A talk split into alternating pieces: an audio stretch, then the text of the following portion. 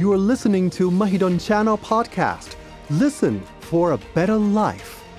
ฟังเพื่อชีวิตที่ดีกว่า และนี่คือรายการพอดแคสต์ของช่อง Mahidol Channel โดยมหาวิทยาลัย Mahidol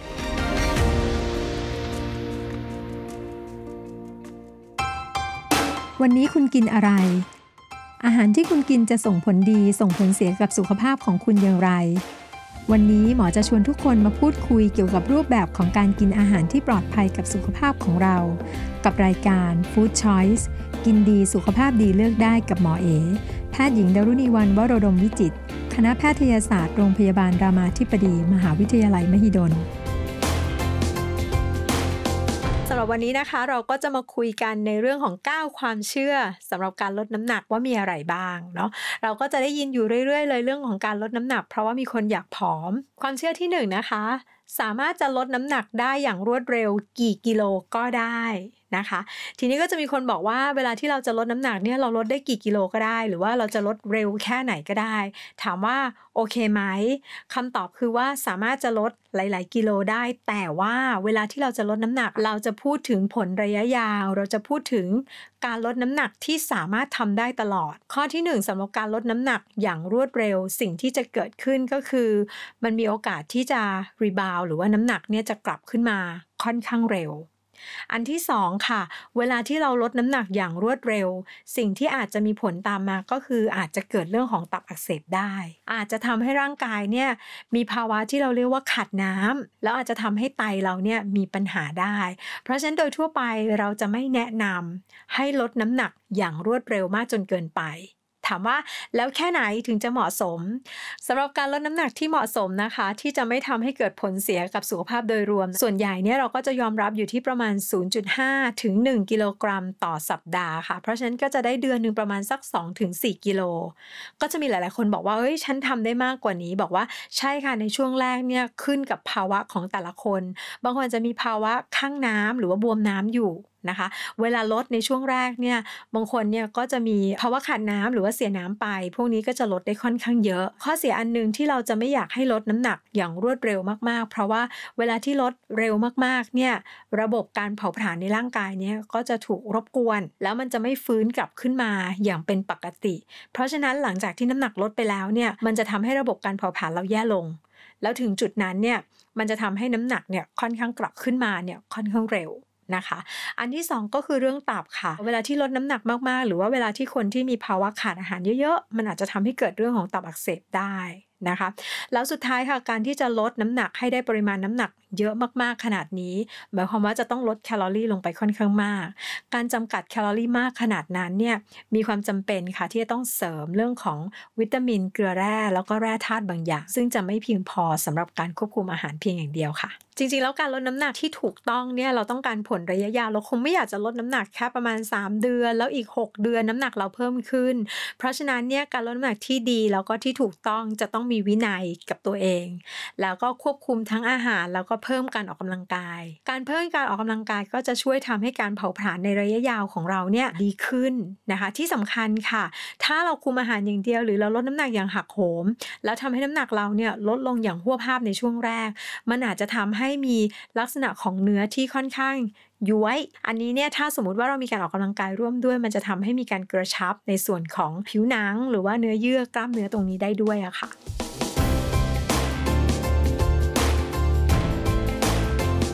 ความเชื่อที่ 2 นะคะ ก็จะมีคนพูดบอกว่าอยากผอมต้องงดกินแป้ง หรือว่าวิธีการลดความอ้วนที่ป๊อปปูล่ามากที่สุด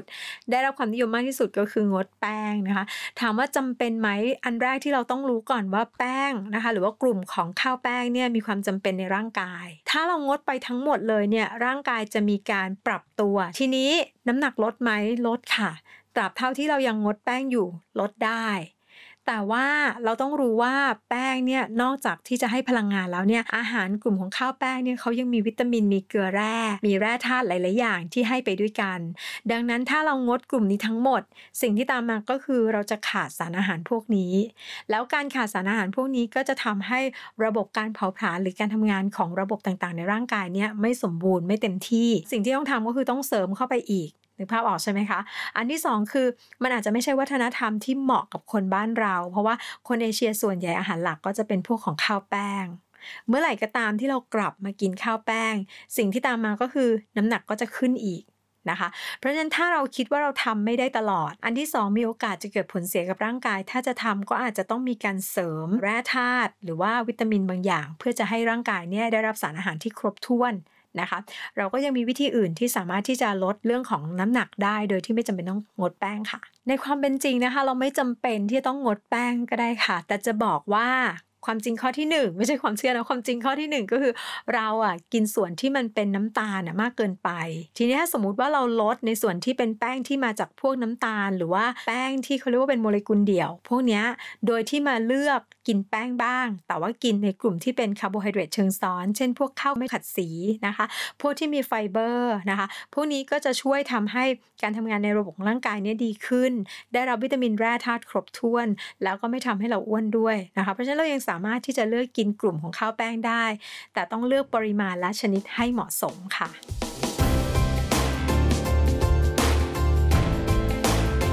ความเชื่อที่ 3 นะคะ บอกว่าอาหาร low fat เป็นอาหารที่มีแคลอรี่ต่ำอันนี้ไม่ได้จริงเสมอไป มันเริ่มต้นจากว่าในกลุ่มของอาหารที่เรารับประทานนะคะ กลุ่มของอาหารไขมันเนี่ย ถ้าเทียบกรัมต่อกรัมอะ จะมีแคลอรี่มากกว่ากลุ่มของคาร์โบไฮเดรตหรือว่ากลุ่มที่เป็นโปรตีน แต่ไม่ได้หมายความว่าอาหาร low fat เนี่ยจะทำให้เราผอมเสมอไปยกตัวอย่างเช่น เราจะดื่มน้ำหวานดื่มไปเรื่อยๆนะคะ อันนี้ก็จะเป็น low fat แต่เราก็จะไม่ผอม ใช่ไหมคะ เพราะฉะนั้นจริง ๆ แล้วอันนี้ก็เหมือนกันกับการงดแป้ง คือเราสามารถที่จะกินไขมันได้ แต่เราต้องเลือกปริมาณของไขมันที่เหมาะสม แล้วก็เลือกชนิดของไขมันที่เหมาะสมเช่นกันค่ะ เวลาที่เราจะเลือกไขมันนะคะ เราก็อาจจะมองดูอันแรกเลยเนี่ยรูปแบบถามว่าไขมันมาจากไหน เราดูตั้งแต่วัตถุดิบจนกระทั่งถึงวิธีการปรุง วัตถุดิบของที่จะมีไขมันต่ำยกตัวอย่างเช่น ถ้าเราจะกินเนื้อสัตว์ เราก็ไม่กินพวกที่ติดมัน ไม่กินพวกหนังหรืออะไรแบบนี้ นะคะ ถ้าสมมุติว่าเป็นวิธีการปรุงแล้วก็ปรุงโดยวิธีที่จะไม่มีการเติมน้ำมันเพิ่มแล้ว เช่น ไม่ทอดนะคะ แล้วก็ไม่ผัด หรือถ้าผัดก็ใช้ผัดน้ำนะคะอ่าเลือกมาใช้เป็นอะไรเอ่ย ต้มนึ่ง ปิ้ง ย่าง ยำ อบ ตุน ใช่ไหมคะ พวกนี้ก็จะทำให้ได้รับปริมาณของไขมันที่ลดลง การเลือกไขมันเราก็เลือกไขมันที่เขาเรียกว่าเป็นไขมันที่ไม่อิ่มตัว หรือว่าไขมันที่วางเอาไว้แล้วมันไม่เป็นไข่ไม่เป็นก้อนนะคะ เวลาที่เราเลือกดูฉลากโภชนาการเราก็อาจจะดูปริมาณของไขมันในอาหารที่เรารับประทานนะคะ มากที่สุดไม่เกิน 35%ของอาหารที่ควรจะรับประทานทั้งวันค่ะ อย่างบางครั้งเนี่ยนะคะ เวลาที่เราเห็นฉลากโภชนาการ หรือว่าตรงฉลากเขาเขียนคำว่าไขมันต่ำหรือว่าไขมันเป็นศูนย์ก็แล้วแต่เนี่ยแต่ในความเป็นจริงไม่ได้บอกนะคะ ว่าการที่ไขมันต่ำหรือไขมันศูนย์เปอร์เซ็นต์พวกนี้จะไม่มีพลังงาน เขาก็ยังคงมีพลังงานอยู่ค่ะ แต่พลังงานที่ได้เนี่ยมันอาจจะอยู่ในรูปแบบอื่น เช่น อาจจะเติมน้ำตาลเข้าไป ยกตัวอย่างง่าย ๆเลยนะคะ สมมุติเราไปซื้อครีมเทียม หรือว่าเราไปซื้อพวกนมนะคะ แล้วบอกว่าเขามีไขมัน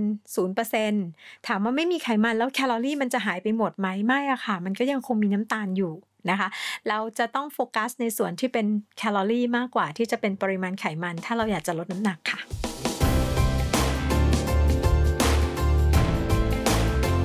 ความเชื่อที่ 4 นะคะ เครื่องดื่มไม่ทำให้อ้วนอ่าอันนี้เราก็รู้แล้วแหละว่าจริง ๆ แล้วเนี่ยเราดื่มเครื่องดื่มต่างๆเนี่ยโดยเฉพาะนะคะเครื่องดื่มที่มีน้ำตาลเนี่ยมันก็จะมีพลังงานหรือว่ามีแคลอรี่เพิ่มขึ้นแล้วทำให้เราอ้วนได้นะคะ ถามว่าทำไมเราถึงคิดว่าดื่มเครื่องดื่มแล้วไม่อ้วนเพราะว่าหลาย ๆ ทีเนี่ยเวลาที่เราดื่มเครื่องดื่มเราจะรู้สึกว่าเราไม่ค่อยอิ่ม เมื่อเรากินของแล้วไม่อิ่มไม่แน่นท้อง เราก็คิดว่าเออไม่เป็นไรหรือบางทีเราอาจจะลืมไปด้วยซ้ำทีนี้ถามว่ากับดักสำคัญเลยของเครื่องดื่มคืออะไรอันแรก คนที่กินเครื่องดื่มแล้วจะชอบพูดว่ามันไม่หวาน อ่ามันไม่หวานกินนิดเดียวนะคะ สมมุติว่าให้ดูว่าถ้าเรามีแก้วกาแฟเล็ก ๆ แล้วเราเติมน้ำตาลเข้าไป 3 ช้อน เราจะรู้ทันทีเลยว่าเครื่องดื่มอันนี้มันหวาน แต่ถ้าเราเปลี่ยนแก้วกาแฟเนี้ยให้เป็นแก้วขนาดใหญ่ เช่น เป็นแก้วกาแฟที่เขาขายเป็นเครื่องดื่มใหญ่ๆ อย่างเงี้ยนะคะ แล้วเราเติมน้ำตาลไป 3 ช้อน เราจะรู้สึกว่ามันไม่ค่อยหวาน แล้วเวลาเรากินเราจะรู้สึกดี เพราะเรารู้สึกว่ามันไม่หวาน แต่คำถามคือถ้าเรากินหมดทั้งแก้ว นั่นคือเราได้น้ำตาลทั้งหมด เพราะฉะนั้นหลายครั้งเวลาที่เราซื้อเครื่องดื่ม แล้วซื้อเป็นปริมาณค่อนข้างเยอะนะคะ หรือปริมาตรค่อนข้างเยอะแก้วใหญ่อย่างเงี้ยค่ะ มันจะทำให้เราได้รับน้ำตาลเนี่ยมากขึ้นถึงแม้ว่าเราจะสั่งเป็นแบบหวานน้อย อันที่ 2 เครื่องดื่มที่ไม่มีพลังงาน หรือว่าบอกว่าใช้น้ำตาล 0%หรือว่าบอกว่าใช้เครื่องดื่มที่ให้ความหวานแทนน้ำตาล อันนี้ถามว่าจะทำให้อ้วนไหมต้องบอกว่าใช่ค่ะการใช้สารให้ความหวานแทนน้ำตาล หรือว่าไม่มีน้ำตาลเนี่ยมันก็ จะไม่มีแคลอรี่ในเครื่องดื่มอันนั้น แต่ว่าในความเป็นจริงก็คือร่างกายเราน้ำตาลในเลือดก็จะไม่ขึ้น เราได้รับแค่ความหวาน แต่สมองเราอาจจะไม่ฟินอาจจะไม่รู้สึกสดชื่น เท่าที่เรากินเครื่องดื่มที่มีน้ำตาล แล้วมันจะส่งผลให้อาหารในมื้ออื่น หรือว่าอาหารอย่างอื่นที่เรากินเนี่ยมันจะมีน้ำตาลมากขึ้น อันนี้โดยภาพรวมของทั้งวันที่เรากินน้ำตาลก็ยังเยอะอยู่ดี นอกจากนี้นะคะก็จะมีเครื่องดื่มหลาย ๆ อย่าง ที่จะพยายามเคลมในเรื่องของการลดน้ำหนักนะคะ ยกตัวอย่างเช่น กาแฟลดน้ำหนัก จจริงๆต้องบอกว่าถ้าคนที่ไม่กินกาแฟอยู่แล้ว ถ้าไปกินกาแฟเพิ่ม ก็ไม่รู้จะลดน้ำหนักยังไงนึกภาพออกใช่ไหมคะเพราะเรากินเพิ่มเนาะถ้าไม่กินกาแฟอยู่แล้วก็ไม่ต้องกินก็ได้ค่ะ ถ้าในกรณีของคนที่กินกาแฟแล้วบอกว่ากาแฟช่วยลดน้ำหนักทำไมถึงเลือกเป็น product ที่เป็นกาแฟ เพราะว่าในกาแฟมีคาเฟอีนอยู่ แล้วคาเฟอีนเองเนี่ยสามารถที่จะกระตุ้นการเผาผลาญได้ แต่ต้องนึกภาพนะคะ การกระตุ้นการเผาผลาญจากคาเฟอีนมันอยู่ในหลักนิดเดียว แต่สิ่งที่เราเพิ่มเข้าไปเช่นเราเพิ่มครีมเทียม เราเพิ่มนม เราเพิ่มน้ำตาล อันนี้แคลอรี่ที่เพิ่มขึ้นเนี่ยมันมากกว่าการเผาผลาญที่เพิ่มขึ้นจากตัวคาเฟอีนนะคะที่สำคัญในปัจจุบันมีหลาย ๆ ผู้ผลิตเติมพวกยาที่เป็นยาลดความอ้วนลงไปในกาแฟ ซึ่งอันนี้จะเป็นอันตรายกับสุขภาพ ข้อสังเกตค่ะ ถ้ากินกาแฟแล้วรู้สึกใจสั่นมากกว่าปกติ นะคะ รู้สึกนอนไม่ค่อยหลับ รู้สึกหงุดหงิดง่าย หรือว่าน้ำหนักมันลดลงได้เยอะไม่อยากกินอาหารเลย อันนี้ให้สงสัยไว้ก่อนนะ ว่าอาจจะมียาลดน้ำหนักผสมอยู่ในกาแฟค่ะ ซึ่งในกรณีที่มันมียาลดน้ำหนักผสมอยู่ในกาแฟนะคะ ยากลุ่มนี้เนี่ยจะไปกระตุ้นการเผาผลาญโดยการทำให้หัวใจเราทำงานหนักขึ้นทำให้เราไม่ค่อยหิว ทีนี้ถ้าในกรณีของคนที่มีโรคหัวใจอยู่ หรือคนที่มีความดันโลหิตสูงอยู่เนี่ยอันนี้มีอันตรายนะคะ จะทำให้หัวใจทำงานหนัก แล้วก็เกิดเรื่องของหัวใจขาดเลือดได้ ในบางรายเนี่ยจะทำให้มีเรื่องของหลอดเลือดสมองได้ค่ะ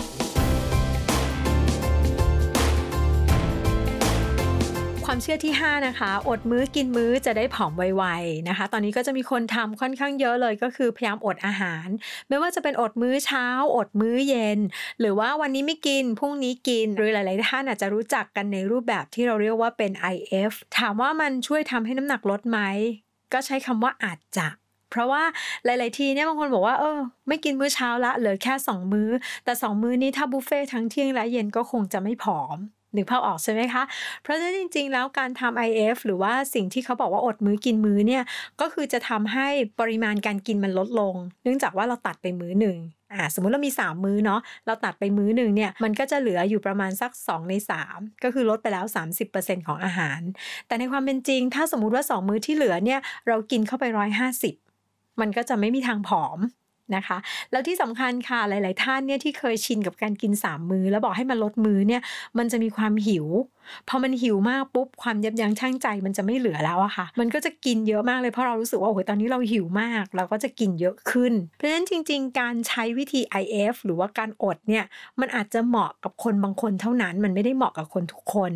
ถ้าเราเป็นคนที่อาจจะเป็นโรคกระเพาะ เราอาจจะปวดท้องง่าย ๆนะคะ ก็ไม่ได้แนะนำให้ทำวิธีนี้ แต่ให้กระจายมื้อดีกว่าค่ะ กินมื้อเล็กๆแล้วก็กระจายสัก 3-4 มื้อ อันนี้อาจจะเหมาะกับเรามากกว่า แล้วทำให้เราผอมได้ดีกว่าค่ะสำหรับคนที่จะลองวิธี เช่น อดมื้อกินมื้อหรืออะไรก็ตามเนี่ยอาจจะต้องระมัดระวังนิดนึงนะคะ โดยเฉพาะในคนที่เป็นเบาหวานนะคะ เพราะว่ายาหลาย ๆ ตัวที่ท่านทานอยู่เนี่ยอาจจะทำให้น้ำตาลมันตกลงใช่ไหมคะ ทีนี้ถ้าสมมติมื้อนี้เราไม่กินแต่เรากินยาอยู่ มันก็อาจจะทำให้เกิดน้ำตาลต่ำได้ เพราะฉะนั้นใครที่มีโรคประจำตัว แล้วรับประทานยาหลาย ๆ ตัว ถ้าอยากจะทำวิธีนี้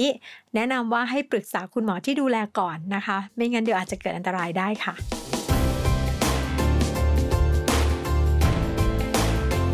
ความเชื่อที่ 6 นะคะ กินสลัดแล้วทำให้ผอม เอ๊ะทำไมบางคนบอกกินสลัดแล้วก็น้ำหนักลดลง เป็นเมนูยอดฮิตสำหรับคนที่อยากจะลดน้ำหนัก แต่บางคนบอกกินแล้วกินอีกยังไงก็ไม่ผอม จริง ๆ มันไม่ได้ผิดที่สลัดค่ะ แต่ผิดที่คนตักเอาสลัดเข้าปากสมมุติว่าในกรณีของสลัดเนี่ยสิ่งที่เราพยายามจะกินอยู่ก็คือเราจะทำให้แคลอรี่มันต่ำเราก็จะเลือกเป็นผักนะคะ อาจจะมีผลไม้บ้างนิดหน่อยใช่ไหมคะทีนี้ถามว่าในสลัดอะไรที่อ้วนที่สุดน้ำสลัดค่ะ ถ้าเราราดน้ำสลัดอย่างเข้มข้นชุ่มฉ่าหรือว่าแทบจะเอาผักไปจิ้มน้ำสลัดมากิน อันนี้ก็จะอ้วนได้นะคะ อันที่ 2 ค่ะด้วยความที่เรามีผักค่อนข้างเยอะ มันจะไม่ค่อยอยู่ท้อง หลายคนก็กินสลัดเสร็จแล้วมันหิวอะมันไม่อิ่มอะมันอิ่มแป๊บเดียวแล้วเดี๋ยวก็จะไปกินอย่างโน้นอย่างนี้อีกตามมานะคะ เพราะฉะนั้นวิธีการเลือกกินสลัดที่เหมาะสมที่ดีอ่าตั้งแต่เราเลือกผักก่อน นะคะ เราอาจจะใช้เป็นพวกผักใบบวกกับพืชที่มีหัว เพราะมันจะช่วยทำให้เราอิ่มไวขึ้น มีไฟเบอร์เยอะขึ้น ยกตัวอย่างนะคะ เช่นมันเทศ เช่นฟักทองนะคะ อาจจะใส่ลูกเดือย อาจจะใส่ถั่วแดงลงไปด้วย 2 เราจะเพิ่มโปรตีนค่ะ เพื่อจะทำให้ตรงเนี้ย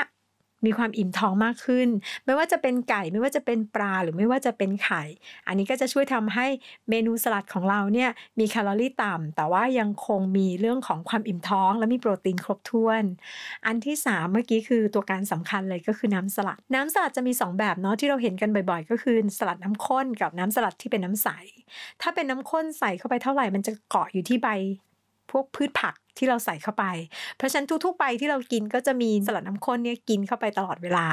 แต่ถ้าสมมุติว่าเป็นสลัดน้ำใสอะค่ะ มันน้ำใสมันก็จะลงไปกองอยู่ที่ข้างล่างจานเรา เพราะฉะนั้นเวลาเราตักเนี่ยมันจะติดอยู่ที่ใบน้อยกว่า แคลอรี่ก็จะต่ำกว่า ดังนั้นวิธีการกินสลัดที่เหมาะสมนะคะ 1. ใส่ผัก ผลไม้ลงไปได้ อาจจะเลือกทั้งส่วนที่เป็นผักใบแล้วก็ผักหัวนะคะ หรือว่าจะมีธัญพืชร่วมด้วย ใส่โปรตีนเพิ่มขึ้นนะคะ แนะนำให้เป็นโปรตีนที่ไม่ติดมันนะคะ อาจจะเป็นปลาจะเป็นไก่หรือว่าจะเป็นไข่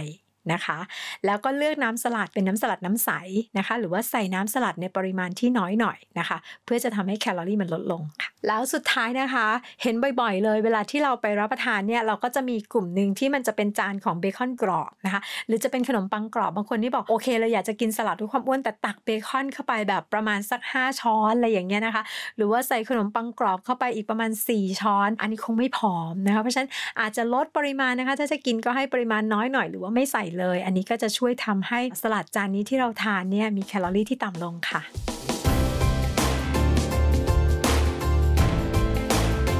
ความเชื่อที่ 7 นะคะ กินเนื้อสัตว์เท่าไหร่ก็ได้ไม่อ้วนนะคะ ถามว่าจริงไหมต้องบอกว่าอย่างนี้ค่ะ เวลาที่เรากินอาหารเข้าไปในร่างกายเราเลือก ที่จะใช้พลังงานจากอาหารที่เรากินไม่เหมือนกัน อันแรกเขาอาจจะเลือกในส่วนที่เป็นคาร์โบไฮเดรตก่อน แล้วหลังจากนั้นเนี่ยก็จะเลือกในส่วนที่มันเป็นไขมันมาใช้ ส่วนที่เป็นโปรตีนโดยทั่วไปเวลาที่เรากินเข้าไป ถ้าร่างกายไม่ได้ขาดอาหารเนี่ยโปรตีนจะไม่ได้ถูกนำมาใช้เป็นพลังงาน โปรตีนจะเอาไปซ่อมแซมส่วนที่สึกหรอในร่างกายดังนั้นเนี่ยเวลาที่เรากินโปรตีนเข้าไปเนี่ยร่างกายจะเลือกที่จะเก็บก่อนถามว่าถ้างั้นกินเท่าไหร่ก็ได้ไม่อ้วนจริงหรือเปล่า ไม่จริงอะค่ะ จริง ๆ โปรตีนเองก็ให้พลังงานเหมือนกัน เพราะฉะนั้นเนี่ยเวลาที่เรากินโปรตีนแล้วมันมีไขมันแทรกอยู่ในเนื้อโปรตีนเนี่ยยกตัวอย่างนะคะ ระหว่างกินหมูสามชั้นกับหมูสันในใช่ไหมคะต่อให้ก้อนเท่ากันน่ะหมูสันในอะก็จะมีแคลอรี่ที่ต่ำกว่า เพราะว่าไขมันมันน้อยกว่า เนาะทีนี้พอเวลาที่เรากินเข้าไปในร่างกาย ถ้าเรากินเยอะๆกินแบบโหเราไม่กลัวเรื่องอ้วนอย่างเงี้ยเราแบบจะกินเท่าไหร่ก็ได้ อันแรกที่ต้องรู้ก่อนก็คือกินโปรตีนจะอิ่มกว่ากินอาหารชนิดอื่น ในปริมาณที่เท่ากัน อันที่ 2 ก็คือถ้ากินเยอะเกินไปมีอันตรายกับร่างกายไหมเหมือนที่บอกค่ะ ร่างกายจะไม่เก็บโปรตีนไว้ ดังนั้นโปรตีนที่กินเราเยอะเกินไป ร่างกายจะต้อง เอาไปทิ้งเอาไปทำลาย เพราะฉะนั้นอวัยวะที่มีหน้าที่คอยจัดการเอาโปรตีนออกจากร่างกายก็คือไต กินเยอะไปก็จะทำให้ไตเราทำงานหนักขึ้น อันที่ 3 ถามว่ามันทำให้ไม่อ้วนจริงหรือเปล่า บอกแค่ว่าร่างกายอะเลือกที่จะ ใช้ส่วนอื่นก่อนที่จะเป็นโปรตีน แต่ถ้าไม่มีอะไรแล้วร่างกายก็จะเอาโปรตีนมาใช้เช่นเดียวกันนะคะ ดังนั้นเนี่ยถามว่ากินแล้วอ้วนไหมตอบว่ามีโอกาสที่จะอ้วนได้ แล้วที่สำคัญคือกินเยอะเกินไปก็อาจจะทำร้าย หรือว่าทำให้ไตเราเนี่ยทำงานหนักขึ้นค่ะ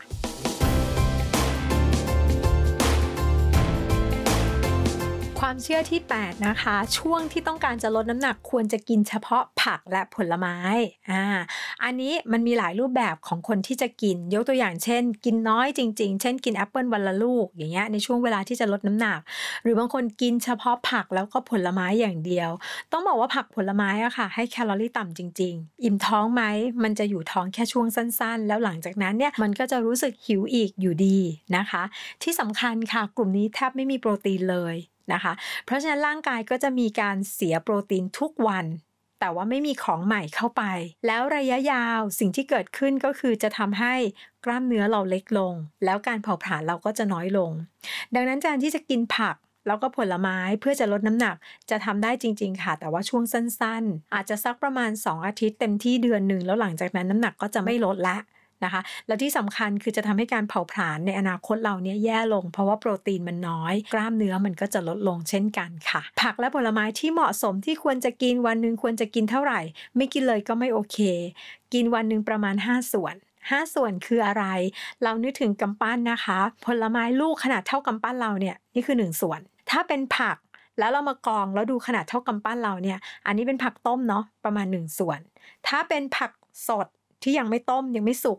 เราให้ 2กำปั้นเท่ากับ 1 ส่วนอ่าแล้วก็มาบวกกันจะกินผักกินผลไม้ก็แล้ว แต่ประมาณวันหนึ่ง5ส่วน ถ้าเป็นไปได้ควรจะเลือกให้หลากสี เพื่อจะให้ได้วิตามิน แล้วก็แร่ธาตุที่แตกต่างกันในแต่ละชนิดค่ะ ทีนี้ก็จะมีอีกอันนึงว่าเอ๊ะผลไม้ในแต่ละชนิดเนี่ยสามารถที่จะทำให้เราอ้วนผอมต่างกันหรือเปล่านะคะ จริงๆต้องบอกว่าแคลอรี่อะมันไม่ได้ต่างกัน แต่ว่าความต่างกันก็คือปริมาณน้ำตาลที่มีอยู่ในผลไม้ เวลาที่เรากินปุ๊บน้ำตาลในเลือดมันก็จะสูงขึ้น อันนี้ถ้าสมมติผลไม้ที่มีดัชนีน้ำตาลสูงกินแล้วมันหวานมากเนาะกินแล้วรสจัดจ้านเลยอย่างเงี้ยดัชนีน้ำตาลสูงพวกเนี้ยอาจจะไม่เหมาะสำหรับคนไข้ที่เป็นเบาหวาน เอ๊ะแล้วถ้าอย่างนั้นเกี่ยวอะไรกับคนลดความอ้วนลองนึกภาพเนาะเวลาที่เรากินน้ำตาลในเลือดมันจะสูงขึ้นมา แต่ว่าน้ำตาลในเลือดมันจะต้องลดลง หลังจากที่เราหยุดกินถูกไหมคะส่วนใหญ่ภายใน 1-2 ชั่วโมงน้ำตาลก็จะเริ่มลดละ ทีนี้จากที่ร่างกายเคยอยู่ด้วยน้ำตาลสูงๆถ้าน้ำตาลมันลดลงอย่างรวดเร็ว มันก็จะเกิดภาวะที่คล้ายๆ กับน้ำตาลตกก็คือจะกระตุ้นให้เราหิวจะกระตุ้นให้เราอยากกินนะคะ ดังนั้นถ้าเรากินผลไม้ที่มีดัชนีน้ำตาลสูง มันจะไปกระตุ้นให้เราหิวเร็วขึ้น หิวได้มากกว่ากลุ่มที่มีดัชนีน้ำตาลต่ำอันนี้ก็จะบอกว่าถ้าสมมติอยากจะลดน้ำหนัก หรือว่าเป็นเบาหวานอยู่ก็เลือกผลไม้ที่มีดัชนีน้ำตาลต่ำค่ะ